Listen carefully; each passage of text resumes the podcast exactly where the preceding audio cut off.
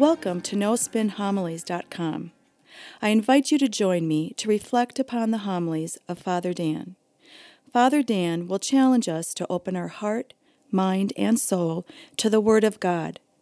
Father Dan will draw upon sacred scripture along with art, literature, and the lives of the saints to help us grow in our love and knowledge of the scripture. In doing so, we can become the living Word of God in this world. Now it is my pleasure to present to you No Spin Homilies.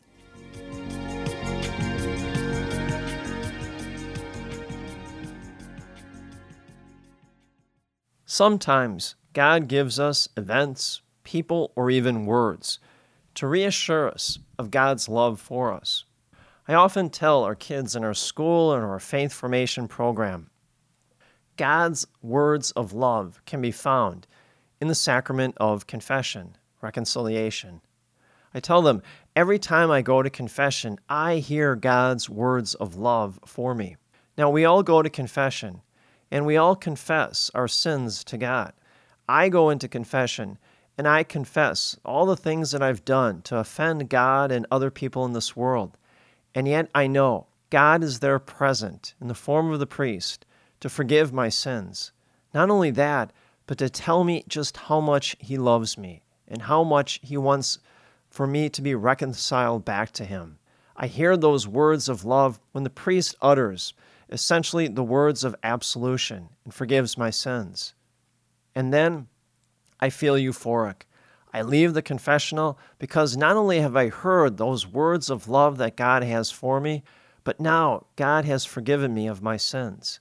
Now I leave that confessional and I'm on cloud nine. And I think that's what is so important in the gospel. Here we have the apostles, especially Peter. They need to hear those words of love spoken to by Jesus Christ. They need to be forgiven for what they've done, abandoning Jesus, especially Peter denying him three times. Now, it's interesting how this gospel opens up. The apostles, it sounds or it appears that they're reverting to their old ways. They're going back to their old ways of life. They're fishing. Now, we have to realize before Jesus recruited the apostles into fellowship with him, they did just this. They were fishermen, they were craftsmen, they were what we would refer to as small business owners. But three years ago, Jesus called them into apostleship, friendship. And for three years, they walked, talked, ate, and were taught by Jesus. This was life changing moments for them. More to it, in Jerusalem, they saw the passion, death, and resurrection of Jesus Christ. They had seen the risen Christ. And yet now all of a sudden it seems like they're going back to their old ways. It seems like the mission, the church, has failed. Well, maybe we've experienced that ourselves. Maybe we've gone on a retreat that was just incredibly euphoric. Or maybe we've gone to hear a speaker and he was very dynamic and he got us all fired up. And we said to ourselves, you know, my life is going to change. Now I'm going to do things a different way. And we're on cloud nine and we're filled with this euphoria. And then all of a sudden, that rush calms down. And then we go back to our old way of life again. We don't change. Well, it appears from the very beginning of the gospel story for this weekend, that's what's happening to the apostles. Now, notice, the apostles are not in Jerusalem. Jerusalem is the spiritual hotbed. In Jerusalem, people are seeing the risen Christ. So if there's any place you want to be, it's in Jerusalem. But where are the apostles? They're back home in Galilee. They're back home doing their old way of life, their old jobs, fishing. Now, notice they're fishing at night. At night, there's not much that we can do. We can't really see too much. When does Jesus appear to the apostles? At dawn. He doesn't appear to them at night, but at dawn. Ironically enough, it was at dawn in which Jesus rose from the dead. Now, dawn, it's the beginning of new light. Well, symbolically, it's seen as Jesus is that light. And when Jesus enters into our life, he radiates our life so that now we can clearly see his presence in the world and in our life. More to it, we can clearly see the world through the eyes of Jesus Christ. Now, take it to another level. Jesus appears at dawn, which means what? Well, at dawn, life comes. You know, the world comes alive. One of the things that I love to do is bow hunt, especially early in the morning. So, what I have to do is I have to get into my tree stand about a half hour to an hour before sunrise. And so I'm sitting in my stand about 20 to 30 feet above the ground, and I'm looking out of the woods, and it's pitch black. More importantly, there's not a sound, it's dead silence. And yet, there comes that time in which sunrise is about to begin. And first, you see those rays, you know, stretching out into the sky. And then finally, you see the sun rise up and gradually rise, you know, into the sky. And in doing so, not only does it illuminate the sky and the world, but all of a sudden the woods come alive. You know, the birds start chirping and flying around. The squirrels start running up the trees. You know, the chipmunks start running around the grounds of the woods. The woods come alive. Why? Because the sun has risen. Well, that's so symbolic of Jesus. When the divine light of Jesus rises in our life, we come alive we are enriched. Now, notice, Jesus tells the apostles, you know, have they caught anything? And they say, nothing. Well, that's very good. Why? Because the apostles are following their own will. That's why they went out in midnight, and that's why they didn't catch anything. But Jesus tells them, throw the net over the right side of the boat. And what happens? They catch a whole multitude of fish, which means when Jesus is present in our life, then he takes the ordinary, the most ordinary things of our daily life, and he makes them extraordinary. He gives us purpose and meaning in life. What's next in the story? Well, John. Of all the apostles, it's John who recognizes that it's Jesus on the shore. Now, why is that? Because John was the only apostle that followed Jesus all the way to the cross. The other apostles scattered and ran, they abandoned Jesus, but not John. He followed him all the way to the cross. That's why Jesus on the cross gave Mary to John and John to Mary. Well, now John sees the presence of Christ on the seashore, which means what? When Christ is always present in our life, we will always see him. We'll always see his presence in events, in people, and even in words, just like John did. Now, there's that odd detail with Peter. It says he was lightly clad but tucked in his garments and then jumped into the ocean and swam ashore. Now, to be lightly clad means Peter probably wasn't wearing a shirt, maybe he had just trousers on.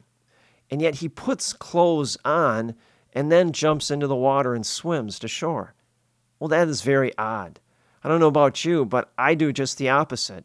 When I go swimming in a pool, I take my clothes off and put swim trunks on. Yet Peter does just the opposite. Now, why is that? Well, I think it can be found in two people in the Old Testament. They did the exact same thing when they found themselves in the presence of God Adam and Eve. Adam and Eve, after they ate the fruit and sinned against God, what did they do? They immediately hid themselves and they began to make clothing out of fig leaves because they were so ashamed. They wanted to clothe themselves because they wanted to cover up their shame. That's why when God goes into the garden, he says, You know, where are you? And why are you hiding from me? Well, they're ashamed.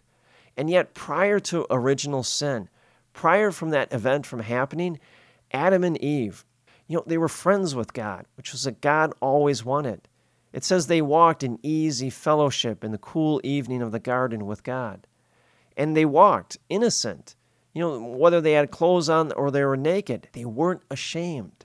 And yet now they are ashamed and they want to cover that up. Well, Peter is doing the exact same thing. He puts clothes on and then jumps into the water because he knows he's in the presence of God and he's ashamed at how we treated God and how we abandoned Jesus. Now they all make it to the shore, and Jesus has a meal already prepared for them. Good, that's very good. See, the same thing happens to us every time we gather for Mass.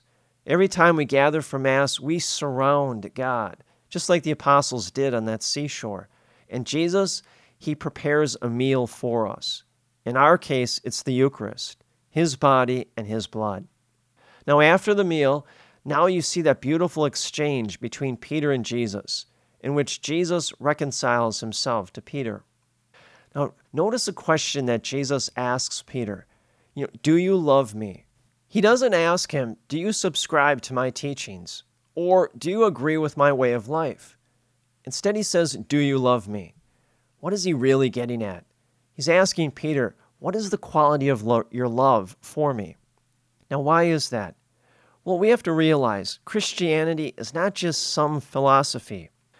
Christianity is not some group of ideals or principles that we live by. No. At the very roots of Christianity, it's about relationship with God and our loving relationship with God. See, that's why he asks Peter, Do you love me?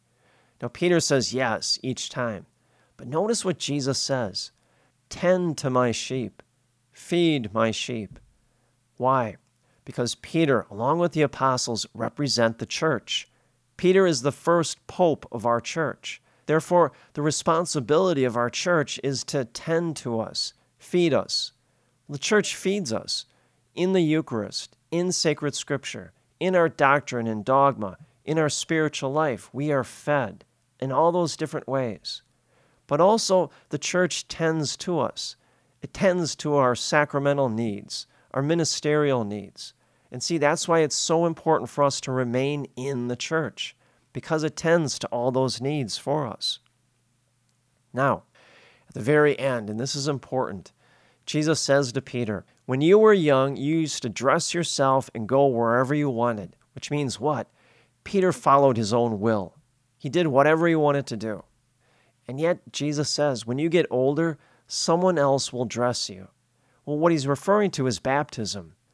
Part of the ritual of baptism is after we've baptized the child or even an adult, we make them wear a white garment, which is a symbol of being clothed with Christ, as Paul attests to in Corinthians.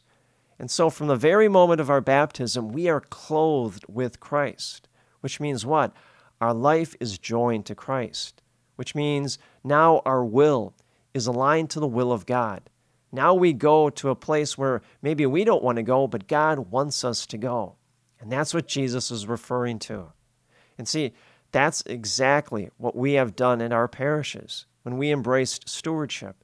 We recognized four years ago here at our parishes that we are clothed with Christ. Therefore, we align our will with the will of God. And in doing so, we share our prayers and our talents and our treasure for the express purpose that both parishes will become stronger, more spiritually active, and vibrant, both now and in the future. And they have. And that's why we must continue to do just that engage in stewardship. And that's what Jesus is referring to at the very end. Strongly encourage you, please take some time this week, reread this gospel passage. And in doing so, we hear the words of love spoken to us the words that we need to hear, you know, from time to time. And then we must act upon those words through stewardship. And may the grace and the peace of Jesus Christ rest upon you always.